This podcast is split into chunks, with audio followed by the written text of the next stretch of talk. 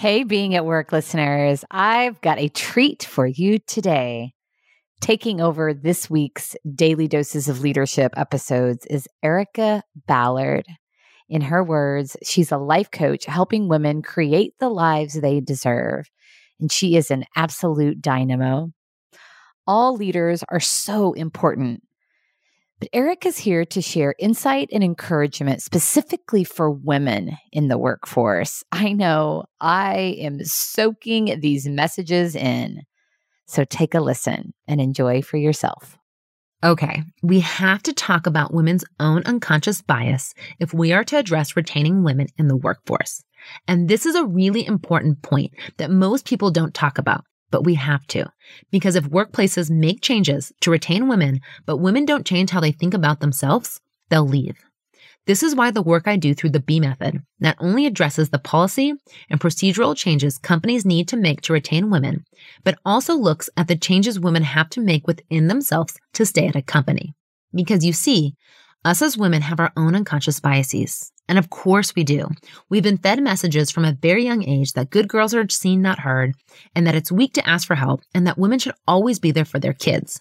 And while none of this is true, as it's important to speak up, ask for help, and cultivate independence in our children, we grew up hearing these messages and we've internalized them, which is why even though we know they're wrong, we keep playing them out unconsciously.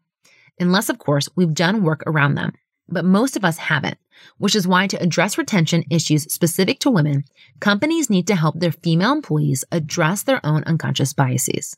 Now, real quick, it might seem a little tricky to execute on this stuff, but it's a lot simpler than you think, especially if you set the intention to address it.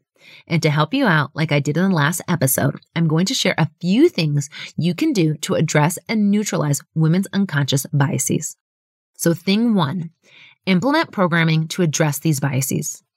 This can look like programming to help women increase their confidence or improve their negotiation skills or manage their money.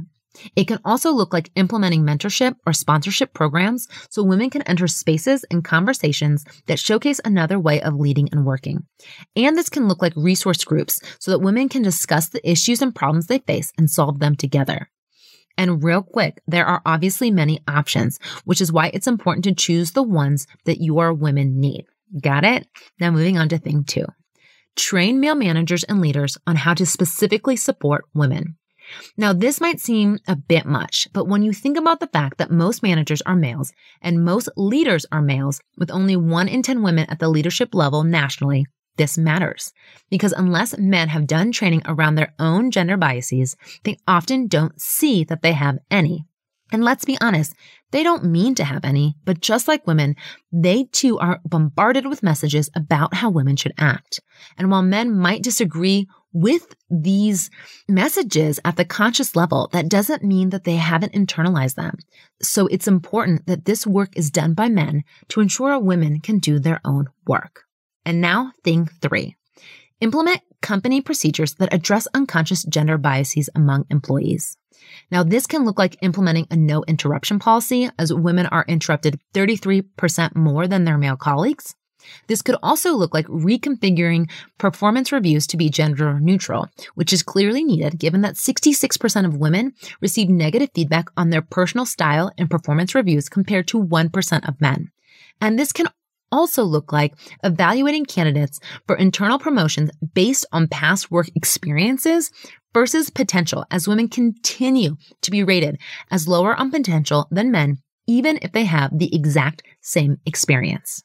And like I said in the last episode, I know I laid out a lot here, but all of it is doable, which is why I'm going to ask you again to pick one thing and commit to implementing it because change takes action. And if we want to change retention for the better in our companies, we have to start changing the way we treat women.